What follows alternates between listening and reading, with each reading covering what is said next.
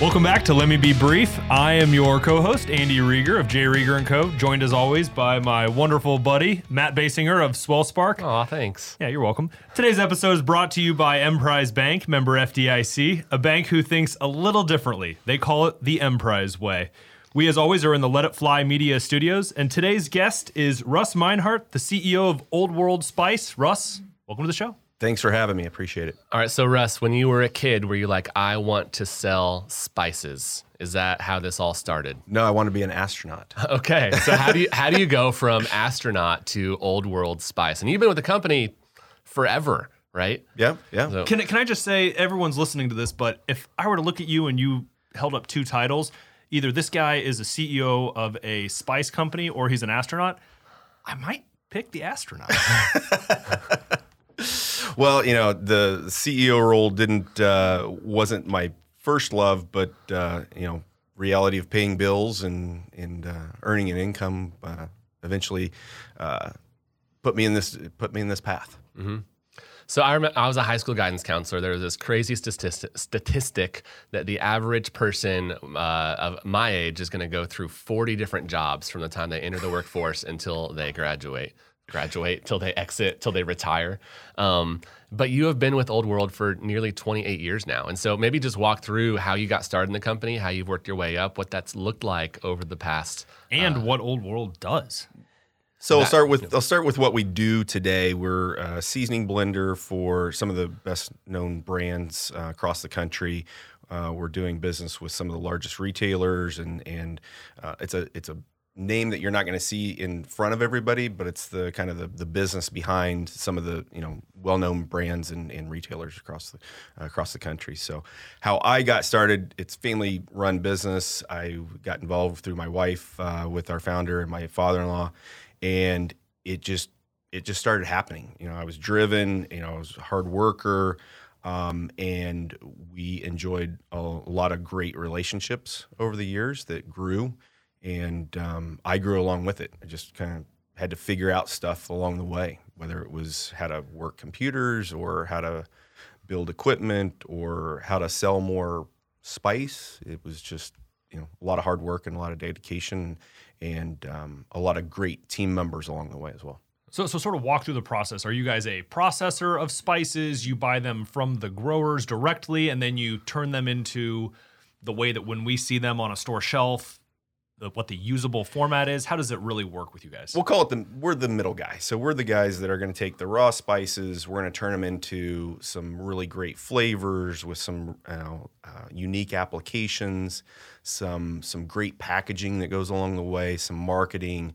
Um, Give us some examples as we're talking here that the guests will be able to, or the listeners will be able to relate to. So we're taking uh, black pepper and salt and paprika, and we're turning them into barbecue rubs that you'll, uh, you know, you'll enjoy at Jack Stack or Joe's or Q39. You know, some of those types of places. And um, so we're just kind of the facilitator. You know, really great restaurant operators. Um, you know, they understand what the flavor profile that they want to have, and we're we're trying to get them to that point.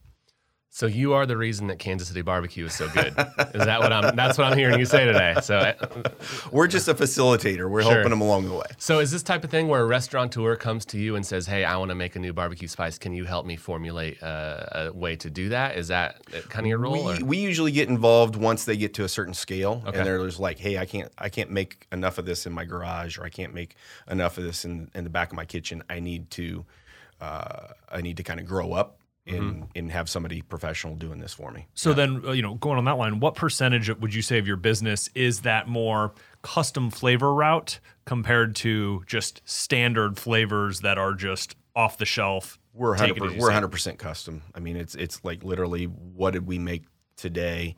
That's something new or an offshoot of something that, that we've done previously. So it's not let me buy red pepper flakes from Nope, you. It's nope. I would like a little bit of red pepper in my paprika with salt. Himalayan and- p- pink Himalayan pink salt, you know, just uh, sea salts. It's just there's so many variations to it, and that's where we really come in. What's your most used botanical that you guys actually process and play with? Garlic, Really? yeah, and how do you guys actually like what do you receive it in and then what do you turn it into to be a usable format i think that would help everybody understand We receive it. It's, it's in a powdered form, and Okay, then so you're we're already we're adding right. it to whether it's paprika and salt and and other ingredients, um, some unique things. We're playing with activated charcoal to make. Uh, They call them, you know, kind of black rubs and stuff like that. We could have a million questions about this. I'm not going to ask all of them, but I like uh, We'll get- we'll get there at some point, right? Um, but how, how is business? I mean, the last couple of years have been, I would say, a bit of a, a banner season for you guys. Like, what are some of the transitions you're going through? What are what are some things you're working on? Yeah, we're we're growing tremendously. Um, you know, unfortunately, COVID's been a really boon to our business, as a lot of uh, uh, food businesses have been, um, and we're just trying to keep up. We're trying to figure out what's the next uh, iteration. Where's our next step growth need to be? Whether it's facilities, people, uh, processes, and we're just we're just trying to keep up with it. Yeah, you say we. How many folks are on your team, um, either at a corporate level and then as far as uh, all the things that you do? Yeah, so we've got over 100 employees today. Um, 20 or so are in our Overland Park corporate office, along with our R&D facility. Uh, 85 or so in our uh, Concordia, Missouri location, about 50 miles east of Kansas City. Okay. And uh, that's where we do all the manufacturing, quality, uh, admin down Yeah. there. how do you fill this is just a personal question how do you fill the bottles with dry powder i deal with liquid in our industry and it's very easy and understood i've just always wondered how non-liquid Automation. Automation. and so is it done by weight is it fill like a void and then that void drops down and it's the perfect amount So it's essentially um, uh, it's weight is ultimately what we're coming up with, but the the equipment is you know augers and um, and, and filling those voids in in, in bottles. So, what gets you excited about your job? Like, do you really love the food industry? Do you really love the business part of the things? Do you love the growth side? Do you just are, are you one of those super tasters who can like tell me if there's three milligrams of garlic compared to two? Like, So I'm a mix of, of kind of all the things from the business standpoint, and that was one of the things as I was coming up through college. It was just like I wasn't necessarily the finance guy, I wasn't necessarily accounting, didn't love marketing. So I'm a mix of all of those. So what really, really gets me going is is being involved in all the phases of the business. Uh, really try driving growth. Um, you know, I get up every day. I'm like, how are we growing this business today, tomorrow, next week, in the next five years? And uh, why I love the food business is it's always changing. Consumers' tastes are always changing. They're always looking for something new, bolder, new flavors. And so that's exciting to always kind of be chasing the next thing uh, in the food world and, and kind of flavors. So I, I get to do just a little bit with coffee in another another part of my life, right? So, are you going to like other parts of the country to try these new bizarro flavors? I or- let other people do that. Okay. Other, I let other people that enjoy the the travel and the aspects of of uh, being in fields with farmers and gatherers and foragers for for those products. Sure. So as far as what this you said you're I mean really it sounds like what gets you going is is growing this company, right? Growing new development, creating new things, making your current business better. Like from more of a nuts and bolts standpoint, what is how are you trying to grow the company specifically? We are looking to uh, acquire businesses that were very similar to where we were a couple of years ago. You know, trying to figure out how to grow. Uh, they have restraints from you know people standpoint. They have restraints from capital availability standpoint, and so we're in a position now that we can over help folks overcome that. Add in our expertise, whether it's operationally, development, manufacturing, and uh, help them grow and realize the the same thing that that we're realizing right now. So that's a very much horizontal integration with call them competitors, but just different segments of the industry doing sort of the same thing or trying to do sort of the same thing.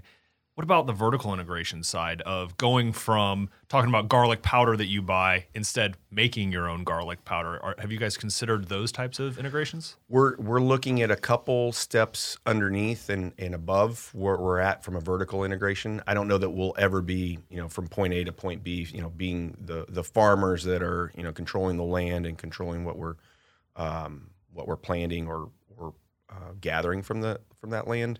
Uh, but we may be one or two steps removed from where we're at currently. Uh, it seems to make sense strategically that uh, we can um, harvest some uh, opportunities out of that. So you, Good you- word. You, talked about we had we had uh, Ricky from Jack Stack on the show a while back, and if you've not listened to that episode, you certainly should. But when you work with a group like a Jack Stack or like a barbecue place, and you help them uh, retool or redevelop or just develop like a rub or something like that, like do they own it? Do you own it? Do you manufacture it for them once you develop it? Um, what does that relationship normally look like? Yeah, we like to to be involved in the development side of that, help them realize where where they want to go with it, and then um, you know then do the manufacturing. That's that's really where you know we operationally and and we bring all of our um, capabilities to the table is in the manufacturing and in the development side uh, of the business. Yeah. Once you develop something, like hypothetically, could a group go and take that to somebody else? Or what is that? Yeah, and that's where you know uh, there's tr- a trust factor Okay. that goes into this. I mean, we can have all the legal documents that we want, but you know. We, we have to build that trust with the customers, Yep. and we can only do that by our actions. Sure. And, and that you know, a Jack Stack formula isn't going to make its way to something else. Yep. So, ownership currently today of the company, what does that look like? uh, private equity backed sponsor, and um, I'm a I'm a investor in it. I've got my teams are all investors in it as well, It's great. and um, so we're all on the same page. So, what, what was that process like? A lot of our listeners are big into the finance side. You know, what is it like going from it's your business to it's someone else's business that the reason why they bought it is because of you and they like what you're doing and they think you can continue to accelerate in a really good positive direction. So, what's sort of that changeover been like from no private equity firm to private equity firm? For me, for the the partner that we found with Shore Capital, it it's been a great transition for us. I mean, literally the what has changed is nothing. There's a little bit more uh, on my shoulders from reporting and information and, and communication standpoint, but essentially I was doing that with the previous ownerships. It, it's now it's just uh, there's a few more people in the chain of command that I need to communicate with.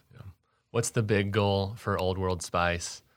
Eh, let's call it 2027, 2026, right? Five years from now, like how do you got? How are you all different than than you are right this minute? We're a much larger organization. We're probably, you know, right now we're two facilities. We'll probably be in about five to seven facilities across the country.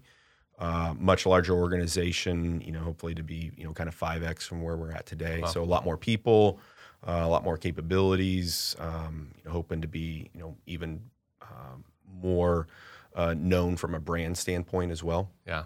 Is it beneficial for you, like are, when you're looking at acquisition um, targets? Are you looking at folks primarily in the Midwest and Kansas City region? Are you looking across the country? Are there benefits to one or the other?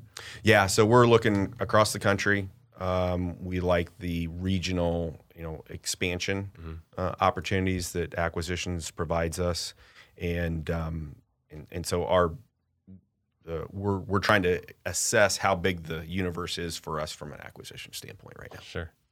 That's awesome. Go for it. No, you were you were you were leaning in. Yeah, sorry. Uh, so, so thinking about then the growth and the finance of it, is that something that with a private equity partner now, they either say to you, "We already have commercial banking relationships. That's how we're going to grow." They say, "When we are going to do these acquisitions, we are planning on a certain amount of additional capital being put in. We are going to require management who has an equity stake to put in a little bit of capital as well to show that you actually think that this is the right acquisition target and the right direction to take the company." What's that progress or process, excuse me, like? So uh, there's a playbook, and it's it's it, all the things that you talked about. It's the the finance. How do you pay for those acquisitions? Whether it's through debt, equity, rollover from management and uh, ownership from from previous groups. Uh, the banking relationships are solid. So that that was one of the things that they brought to the table as we are looking for the right fit partner. Was like, hey, we've got banking, we've got the financing. So those conversations are relatively short. We still have them, and how do we think think through those? Uh, as we're talking about acquisitions. I think one of my last questions probably. So if if there's a restaurateur, if there's a group and they're saying, "Hey, we we do want to, we can't make it in our garage anymore," is there a size that that company needs to be in order for you to entertain working with them, or um, are, like what's what's your ideal customer from that standpoint?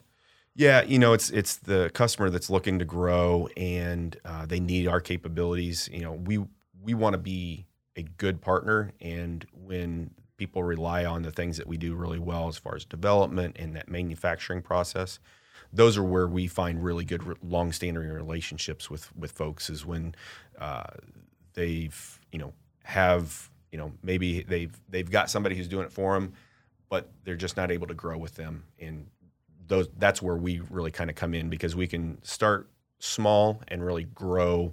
Uh, the, the potential for growth is unlimited. That's awesome. Well, hey, the purpose of this podcast is to be brief, so we need to do that. So I need to wrap up. But completely aside from business altogether, my curiosity, I ask it every time. What is the best thing that you've done? What's your favorite experience? You cannot say getting married. You cannot say having kids. Everything else is fair game.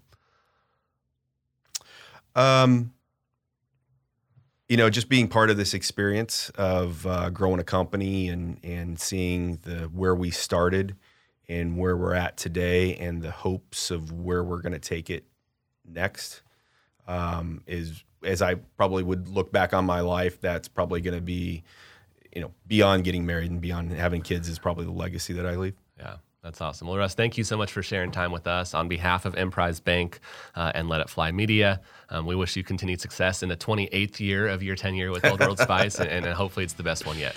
Well, I appreciate having me. Thanks. Uh, thanks again. Yep.